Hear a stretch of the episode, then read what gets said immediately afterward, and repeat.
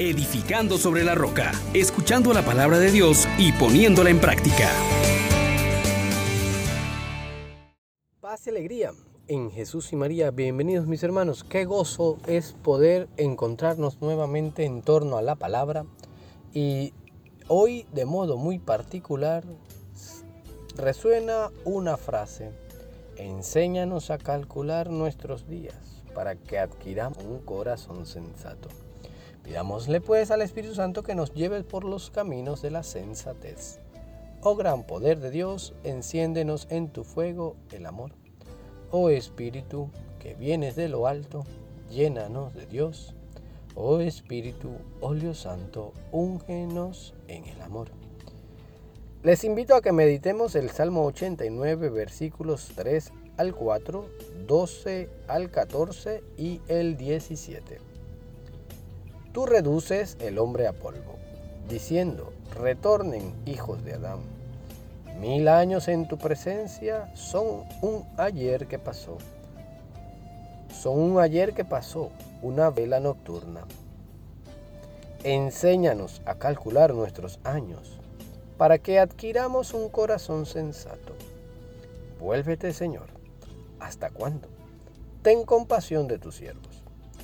Por la mañana, sácianos de tu misericordia, y toda nuestra vida será alegría y júbilo. Baje a nosotros la bondad del Señor, y haga prósperas las obras de nuestras manos. Palabra de Dios. Te alabamos, Señor.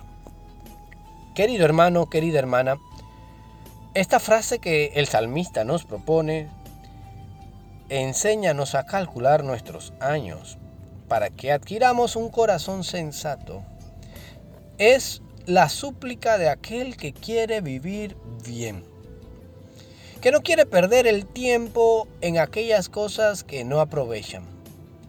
¿Para qué invertir tu tiempo en aquello que causa dolor, angustia, como discusiones innecesarias, rencillas, resentimientos? Cuando Dios hoy nos pone en claridad que somos seres pasajeros, que estamos de tránsito por el mundo y que la única manera de aprovechar esta vida en función de la vida eterna es vivir en medio de todo lo que experimentemos, los aprietos, las luchas, en las tres virtudes teologales, en la fe, en el amor y en la esperanza.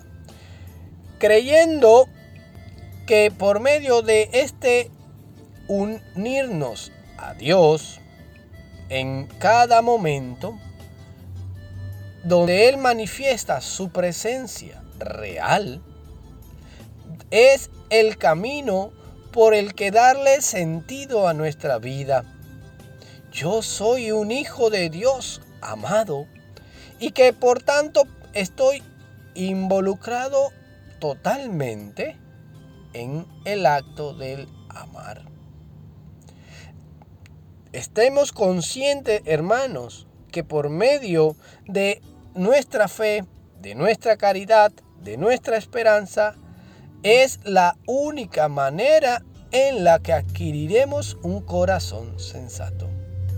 Creyendo en Dios, creyéndole a Él en sus palabras de vida eterna, amándonos, porque recuerda que cuando tú amas al prójimo, estás amando a Dios,